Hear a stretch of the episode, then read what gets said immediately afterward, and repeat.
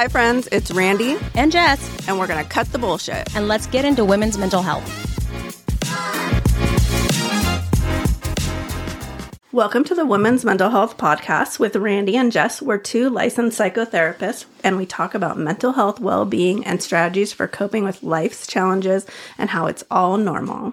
Today, we're delving into a topic that can shake the foundation of our relationships why do people cheat on their partners? We're going to explore this sensitive subject with empathy and honesty and maybe a little bit of laughter or humor if we can find it in this.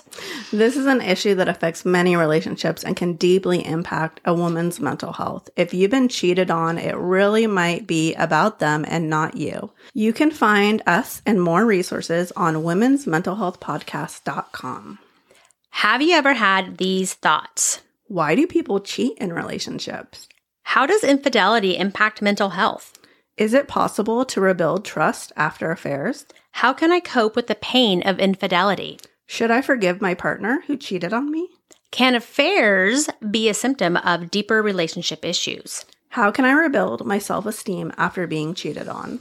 Can therapy help couples recover from infidelity? How can I prevent cheating in my relationship? How can I support a friend who has experienced infidelity?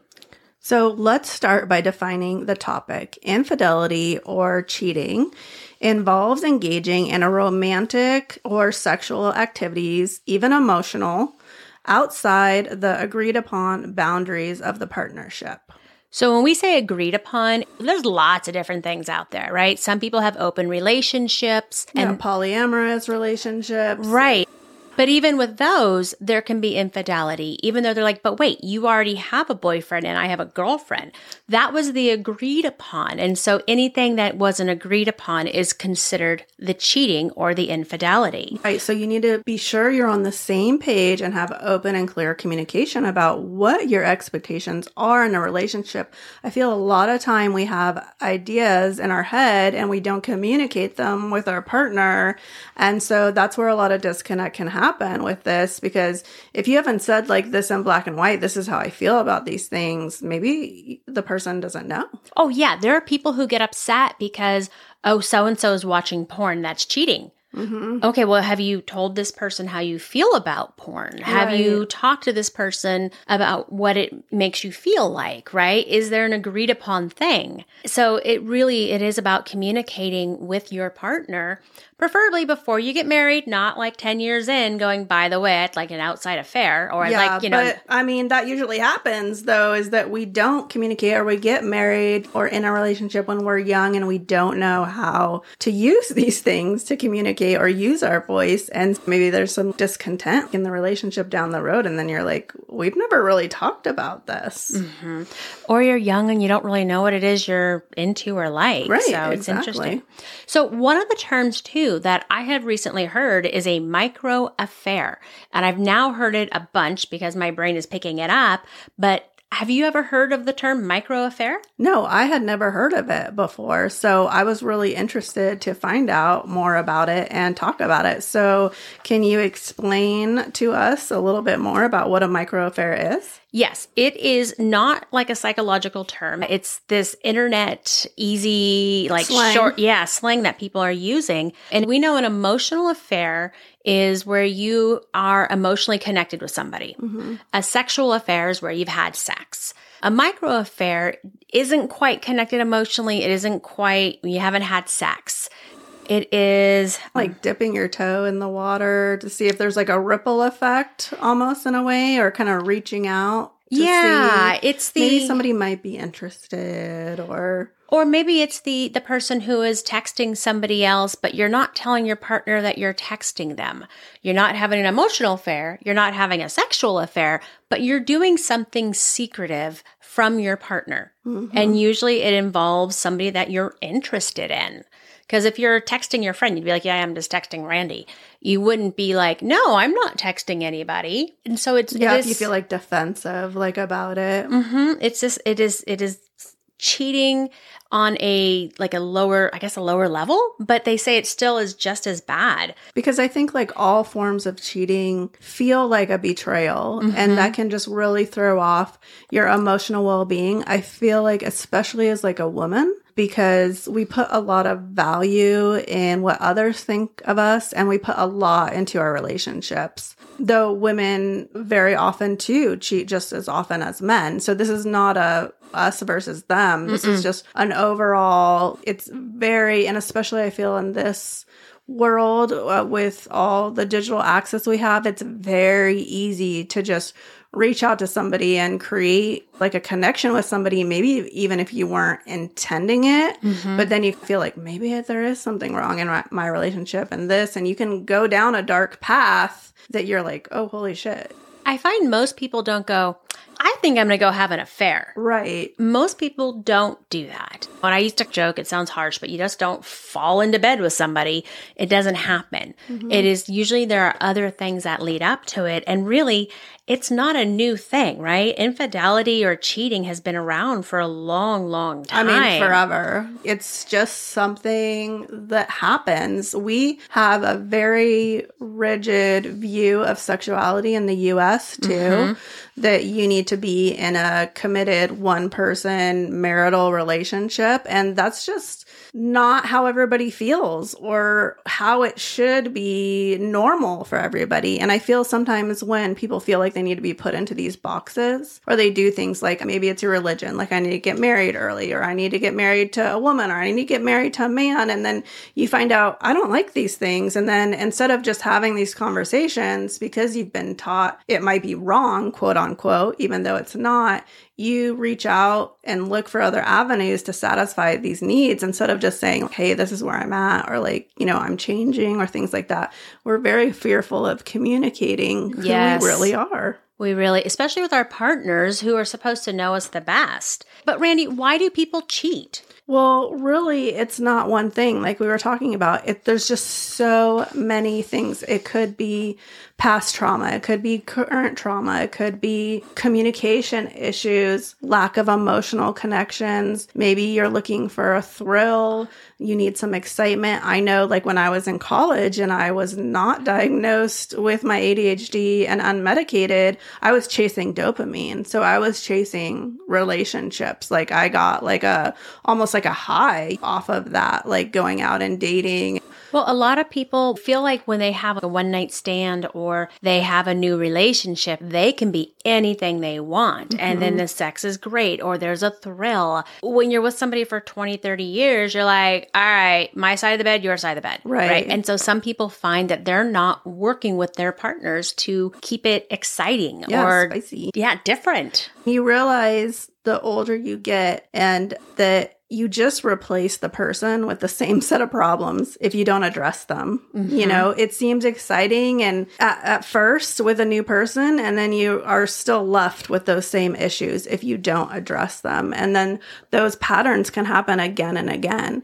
And a lot of times people cheat too because maybe they've seen that in their parents, or maybe they've seen a parent act that way to another parent. Maybe that's led them down this path. They think that that's normal for them, or how a woman or a man man should treat each other. There's lots of things. Maybe there might be health issues or physical issues. If a man is having a physical problem and the woman's not being satisfied and maybe he feels ashamed of that and vice versa. It's like the older we get too, like our sex drive goes down. And so how do we meet our partner's needs? And I think it really comes down to like we said, like sitting down and having those conversations. Yeah, I find when I work with people is that it is, they feel that one person is checked out. Mm-hmm. They're either not getting sex, they're not feeling love, they're not feeling heard, heard or touched, or they have their own stuff within them going, "Oh, can I still get that person?" Mm-hmm. That kind of a thing because it's their issues, right? Not necessarily the person at home. I mean, they could be having sex every day at and home still. and still go out and have an affair or have, like we talked about earlier in the podcast, an emotional affair because maybe the sex is great, but they're just not getting their emotions met. And sometimes that's really hard is when you can't connect emotionally with your partner to sit down and have that conversation or to have some honesty. And I feel in this day and age too, a lot of us rely on our partner as our sole source mm-hmm. of fulfillment or our children and our partner, and that's it. We don't seek out other things like hobbies or friendships or support systems outside of our relationship. And there's so many more cups that we need filled that our partner is not going to be able to realistically meet all the needs that we have as an ever changing person. And I think that's a lot to put on somebody too. Mm-hmm. And so you need to find what do I need and what can I do to help myself too and find these needs and what needs to be met. If you think about it, we have kids, we meet a partner, not always in this, this order, but we meet somebody we like, we have kids, we raise our kids, and we change having a kid has changed me. It's mm-hmm. changed all of us for the most part. And, and so, again, it changes again when they leave the nest yes. and things like that. And they, then your relationship changes because then the focus changes.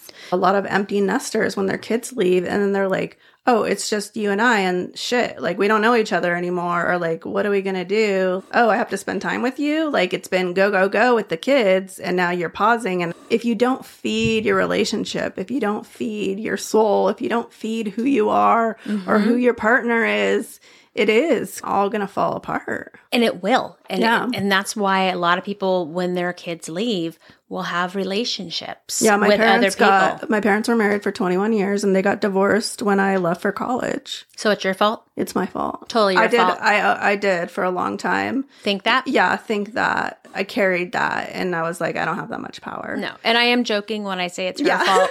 You can't see me smile, but yeah. I am joking that she she does not have that much power and you are not responsible for somebody else making a choice. Yes, it takes two in a relationship, but somebody who has an affair, that is a choice they make.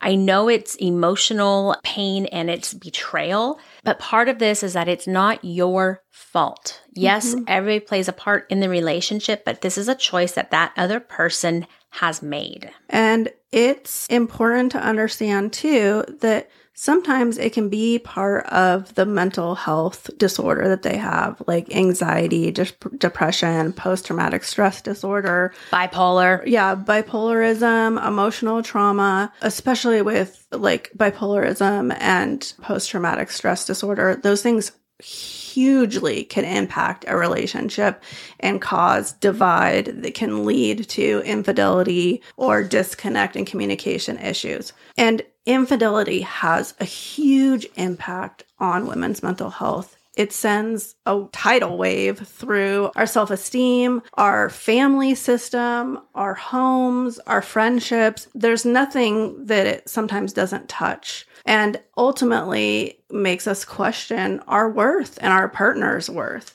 So, how do we cope with the aftermath of infidelity? It is really, really challenging. You have to communicate. I think the first one, though, is you need to communicate with yourself mm-hmm. and decide that is this even what you want to do? Can you move past this? And we all have had the friend that says, Oh, hell no. If this person cheats on me, I'm out. No way. I'm out. That is a deal breaker. It happens a lot. There are so many people who their spouse has an affair and then they end up working through it because it is something that they have decided, they've made a conscious choice to work through. So your first thing is you have to look at yourself. Is this something you want to do? And if so, then you have to make sure your partner is also committed. Because if your partner says, I'm committed, I'm going to be in this, let's do it, you're going to need to now do the work, which is seeking therapy, going to counseling on your own and with him or her, creating better boundaries. Part of it is learning to heal. Mm-hmm. And like you said, this is not something that is commonly talked about in the daylight. Nobody wants to admit that they have cheated on their spouse or have been cheated on. But the reality is is that about 40% of men in married relationships cheat and about 25% of women do. Mm-hmm. And when it comes down to it, you probably know somebody in your friend circle or a handful of people that have probably been through this but not talked about it with you for me, I always think that talking about these things in the open like this can be very therapeutic and healing. And that's where it's important to bring in open communication with your relationship about your relationship and working, like you said, together to rebuild that trust and to learn healthy communication skills so that if you do decide to move forward with your relationship, you have those in your toolbox moving forward. And what really prompted this this podcast subject was I was watching a real uh, Jimmy on relationships or something, and man, he was nailing it all the time. I'm like, yes, yes, that's awesome, that's awesome. And then we were looking it up, and I'm like, oh, he cheated on his wife, and that's why he's doing this now. Yeah. And I'm like, oh, and I'm like, okay, so does that change how I view him? Because I'm like, maybe it does. He's not a therapist, he's not a counselor, but I like his videos and he seems spot on. So I'm like, well, maybe he's learned. Yeah, I think what he did was he wanted to heal from the infidelity he had caused mm-hmm. his wife and their relationship. And so he started researching about it and what he could do, you know, to help himself and their relationship. They and, went to therapy. Yeah. And so he has life experience about going through this. And so I think that's why it is so spot on because he has been the cheater in a relationship. And so he can kind of joke about it too in ways, but he does have that perspective of, yes, I cheated on my wife yes, she forgave me. Yes, we have moved forward in this. I mean, he doesn't talk about that in all his videos, but that's like, you know, his he actually basis. recently has talked about it. I just don't know how his wife, I was thinking, I wonder if she's making him do this. Like, yeah, no, I, yeah. I don't know, but I was like, wow, that is, he is spot on because he's been on the other side. Mm-hmm. So, how do we support people who are going through this? Really be non judgmental. I feel in this situation, a lot of times we can be very judgmental, mm-hmm. or our friends can because they want to feel like they're siding with you. But you can sway somebody too with if you bring negativity into the space that they're in. So just being like asking them, what do you need from me? Validating what they're feeling, not really talking about the partner, I feel isn't really like necessary and reminding that person of their worth and just letting them know that they're not walking alone with this, even if they do feel alone. Yeah, I think having the non judgmental space is really, really important because it's so hard. We've all had that friend or been that friend that has said, Oh, so and so did this. You're like, What a dick. You should leave him. And right. She's like, Yeah, I'm going to leave him. You know, I'll get the shovel. I'll get the car. No questions asked. I mean, we joke about that, but. Then they get back together and then you're sitting at dinner going, Oh, I told you he was an ass. Right. And then they feel like maybe they can't talk to you about it again, or they feel like maybe I don't want to tell my friends or family I'm back with them again because of this, or you might hide what's happening to you because of that. So, all around with your friends and family, try to have open conversation and be like,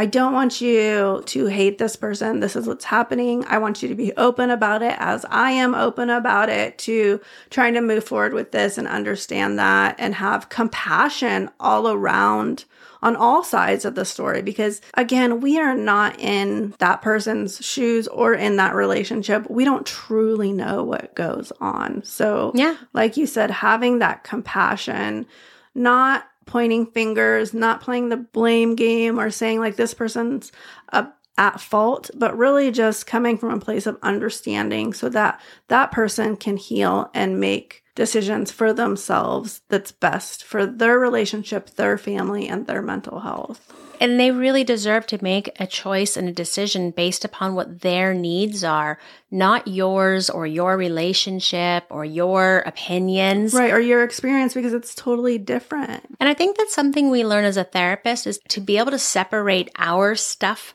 from theirs. And a lot of people don't no. have that training because we can be like, ooh, but we can't give our opinions on that. Mm-hmm. We can't, we have to be very careful to not sway Yeah, we them. learn to separate how we listen and advice that we give.